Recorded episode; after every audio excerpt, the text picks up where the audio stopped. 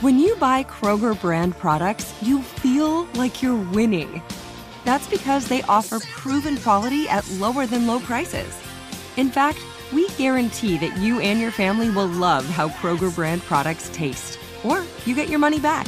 So next time you're shopping for the family, look for delicious Kroger brand products because they'll make you all feel like you're winning.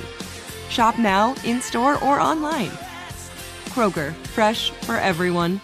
Hey, it's Will Friedle. And Sabrina Bryan. And we're the hosts of the new podcast, Magical Rewind. You may know us from some of your favorite childhood TV movies like My Date with the President's Daughter and the Cheetah Girls movies. Together, we're sitting down to watch all the movies you grew up with and chat with some of your favorite stars and crew that made these iconic movies happen. So kick back, grab your popcorn, and join us. Listen to Magical Rewind on the iHeartRadio app, Apple Podcasts, or wherever you get your podcasts. Brought to you by State Farm. Like a good neighbor, State Farm is there.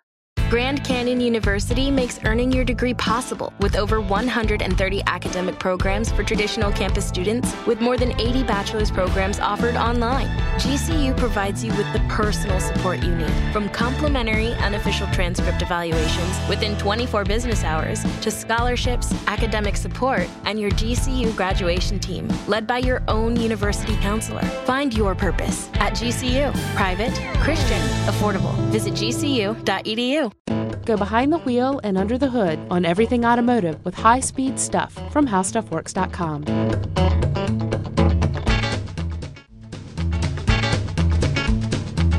Hi, everybody. Welcome to the podcast. My name is Scott Benjamin, and I'm joined by Ben Bowlin. Yep, that's me, Ben Bowlin. I write some videos here. I hang out with Scott, and according to the way we started this podcast, I think we both kind of play this poker face thing, figuring out who's going to do the intro. Who's sorry, gonna say man. Who's going to say the first word? Yeah, sorry, Yeah. sorry. I, th- I thought it was you. That's okay. All right. That's okay. We never know until the last minute. We never know. No, It's like Um, Schrodinger's podcast. So I jumped in there with my usual intro, sort of. Um, I got a question for you, Ben. Do you remember uh, the VH1 Corvette giveaway? No. Long pause. No, No, don't remember that. no. Now that now I'm gonna. I hate to ask this. Okay. This was 1989. Yep. How old were you? You really want to know? Were you four? No. no.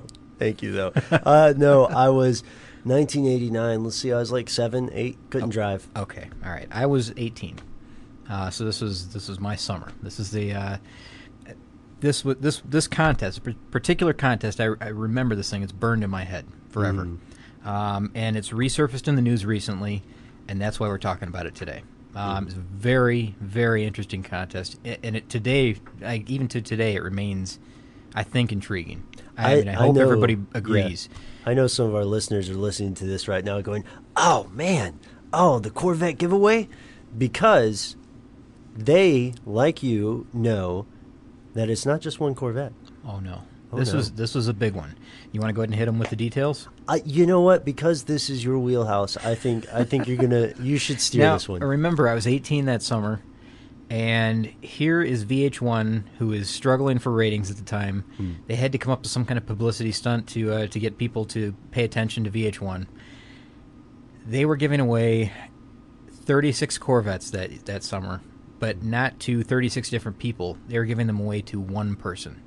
One guy. 36 Corvettes to the man or woman that won the contest, and it was a phone in contest. I'll tell you about that in a minute. But they were giving away a Corvette from every year from its very beginning in 1953 all the way through 1989.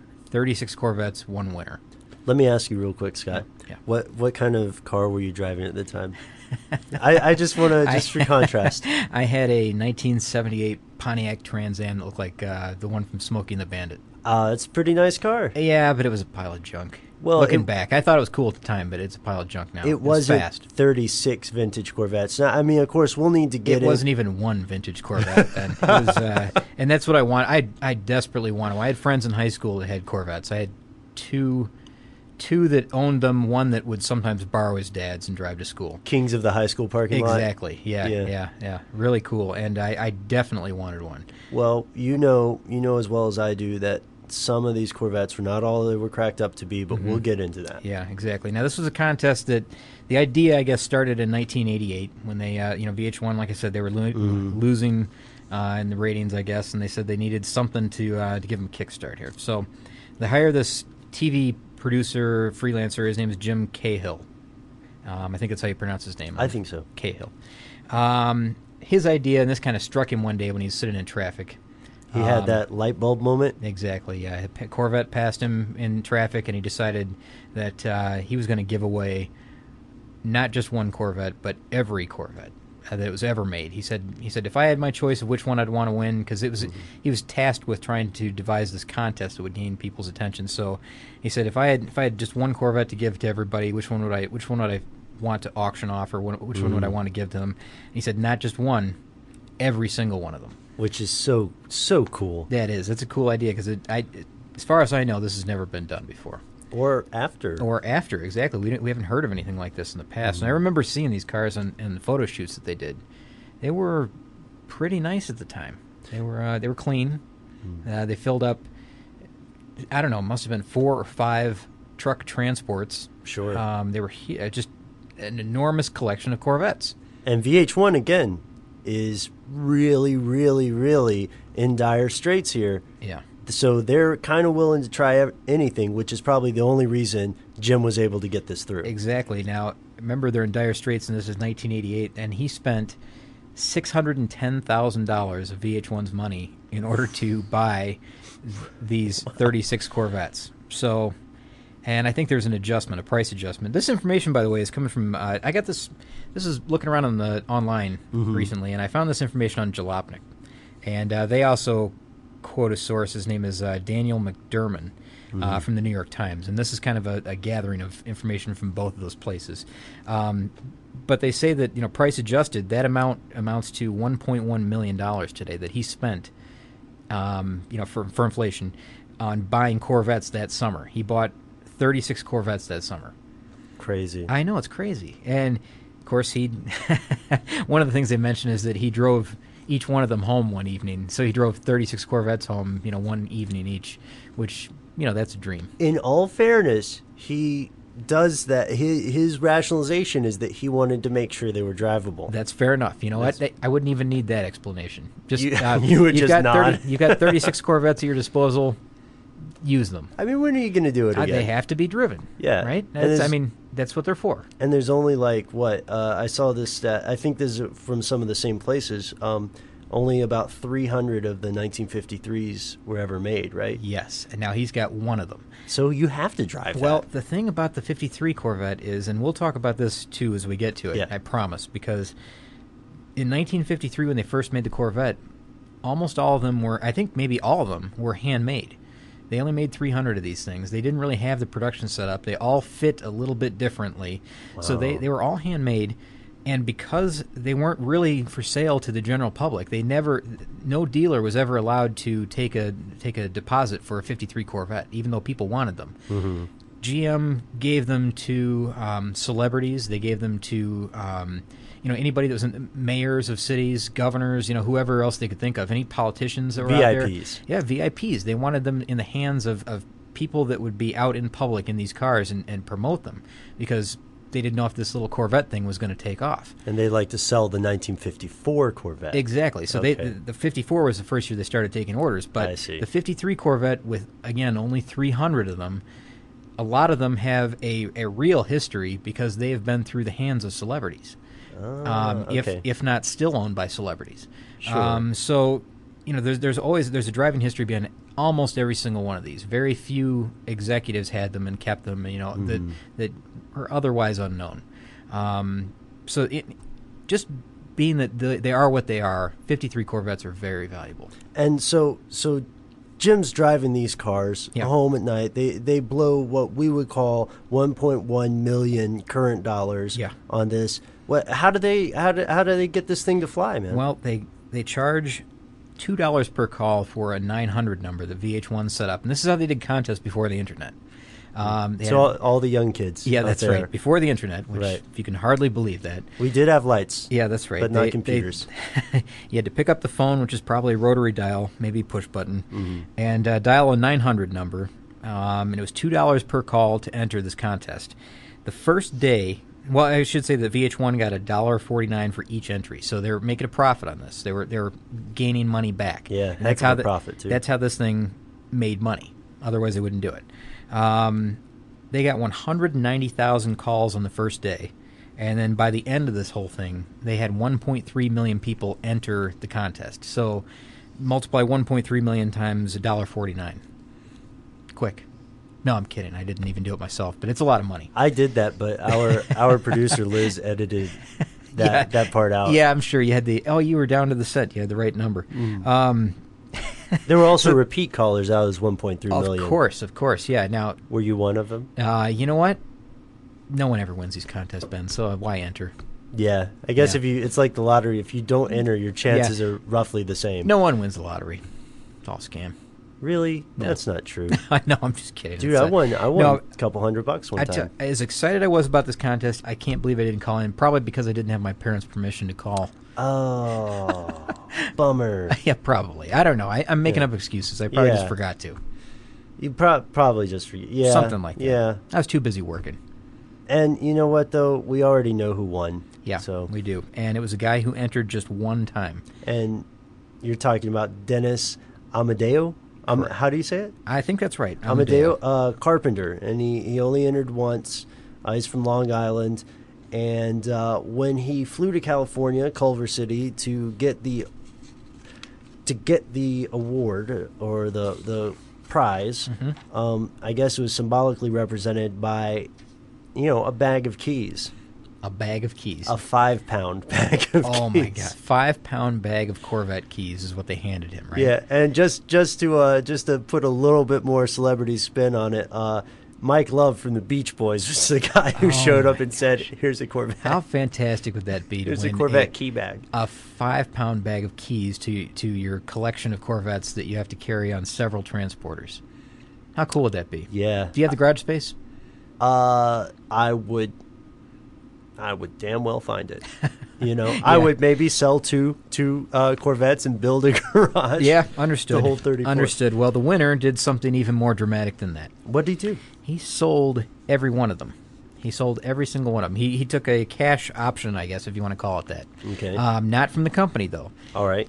He sold them to an artist. He sold them to an artist named Peter Max. Uh, yes, Peter Max. Go ahead. You know what about uh, anything about Peter Max? Uh, I know just a little bit. Let's see. He was a pretty prominent artist. Um, He had had success painting um, in in the '60s. Uh, he had done some things like he's he's painted airplanes. He painted a Boeing 777. Uh, he painted Dale Earnhardt's NASCAR Monte Carlo, um, and he also uh, I think hobnobbed with some presidents. Yeah, I Yeah. can see that. Yeah, he's uh, he's kind of a '60s um, Cultural icon? psychedelic Yeah. painter. Yeah. Crazy colors, wild designs, very bold color, Vibrant, Um, yeah. yeah, exactly. I've seen his artwork in galleries before, and uh, it's it's always big and very bold and uh, very American. I mean, it's usually Mm. uh, American flags and um, the Statue of Liberty comes into play an awful lot, um, but you know, just real, real uh, vibrant, bold colors. Anyways, he had a lot of money, I guess. Yeah, he had done pretty well for himself in yeah, the '60s. Yeah, exactly. So he bought he bought uh, from the winner. He well, this is strange. He had a dream about the cars. Good. I was hoping you would. Oh, good. You want, you want to say it? He's uh, he had some kind of crazy dream. Uh, he had a very vivid dream. Uh, okay, so a friend calls him and says somebody has won this contest. They won 36 Corvettes. According to his story, he falls back asleep and immediately has a dream where all of these Corvettes come out on a stadium and there's, I think, 60,000 people cheering. And he remembers very, vi- very vividly, he remembers the uh, color of the hot dogs or the, the condiments there. People cheering for Peter Max's cars. And then he realizes, Scott, he wakes up with a realization that he should take these cars and paint them. Ah, yes. Gonna paint the cars. He's gonna paint them like his uh, his canvases, right? Yeah. So he's he's looking at these vintage Corvettes, and this Hmm. is where I get a little bit cynical. 53 to 89.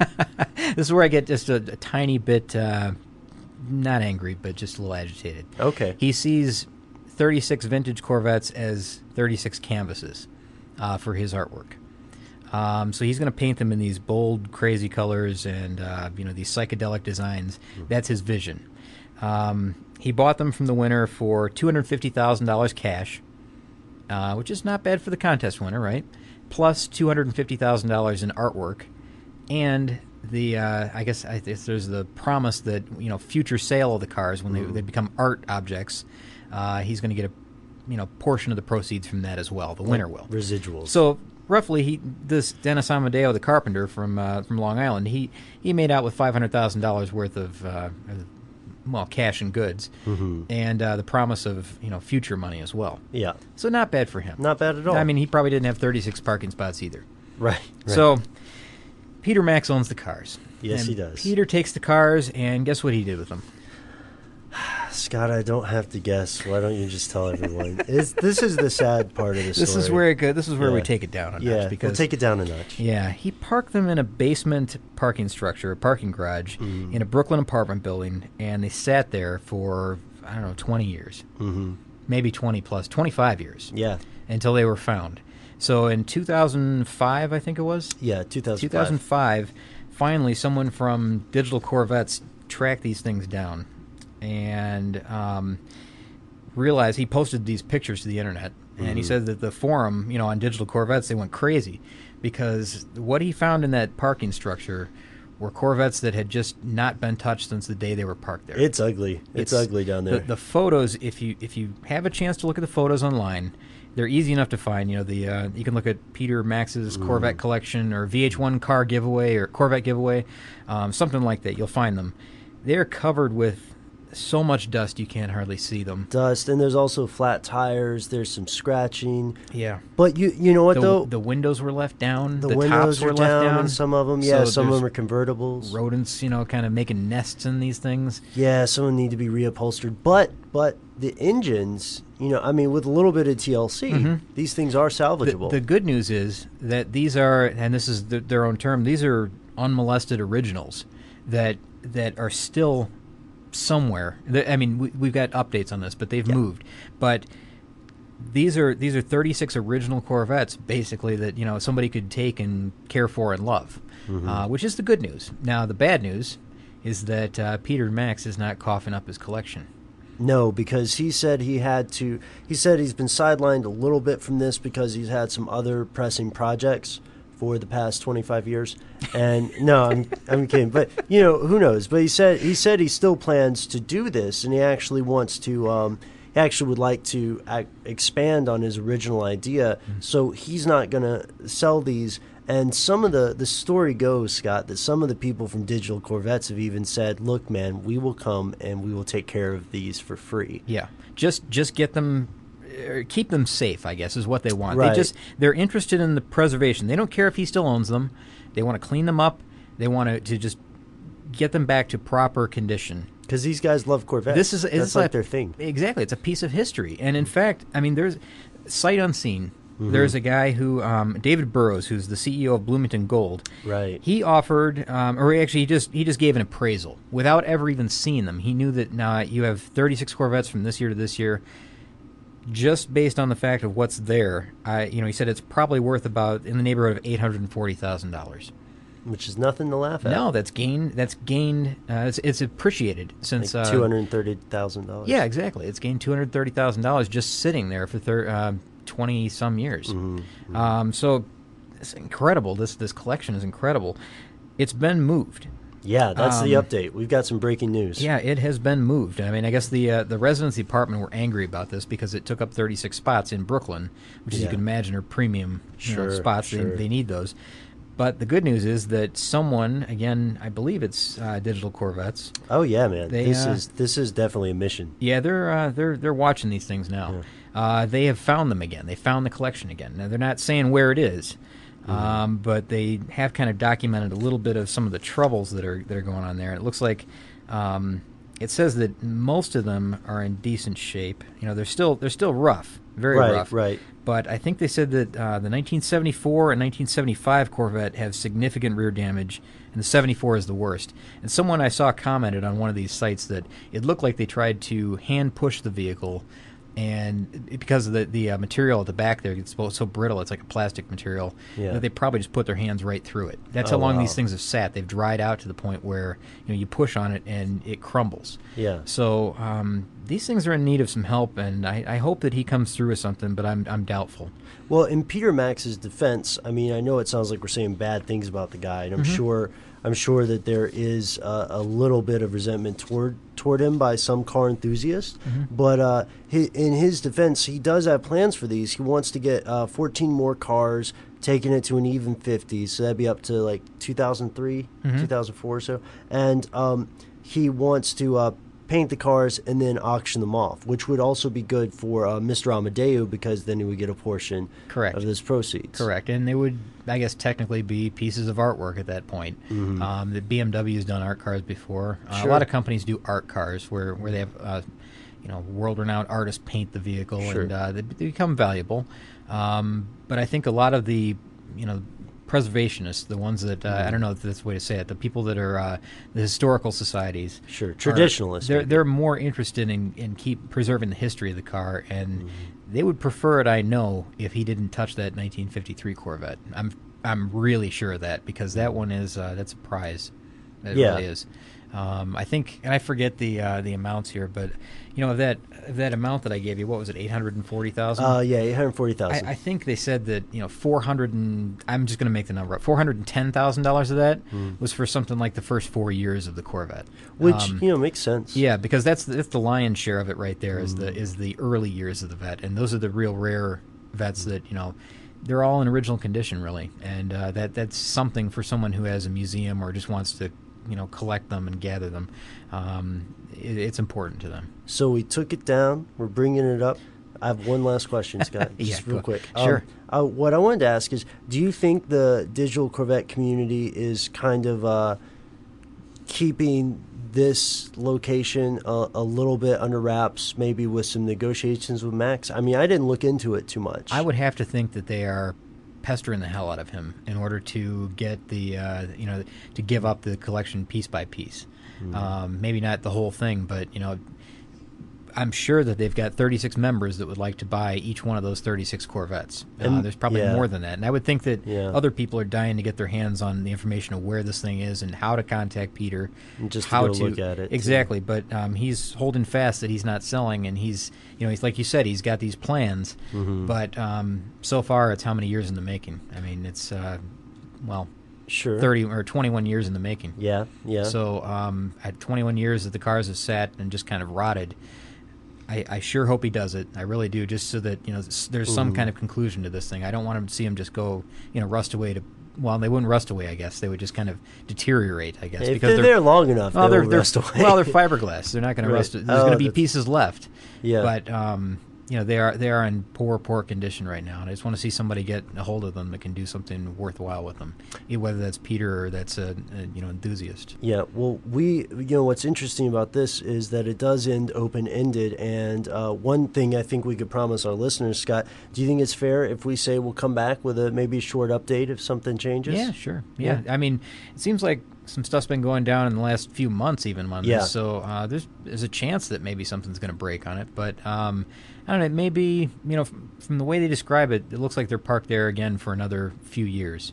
Well, heck, Um, maybe our listeners uh, will be able to write into us with yeah, some info. Oh, that'd be it. great. Yeah, I'd like that. Yeah. Well, guys, we're probably going to head out. Uh, by now, you, you usually know the spiel. This is the part where uh, we both tell you uh, how much we like listener mail and uh, how much we love hearing new ideas for the show. And we're going to close on the part where we tell you the address. High speed stuff at howstuffworks.com. For more on this and thousands of other topics, visit howstuffworks.com. Let us know what you think. Send an email to podcast at howstuffworks.com. And be sure to check out the High Speed Stuff blog on the howstuffworks.com homepage.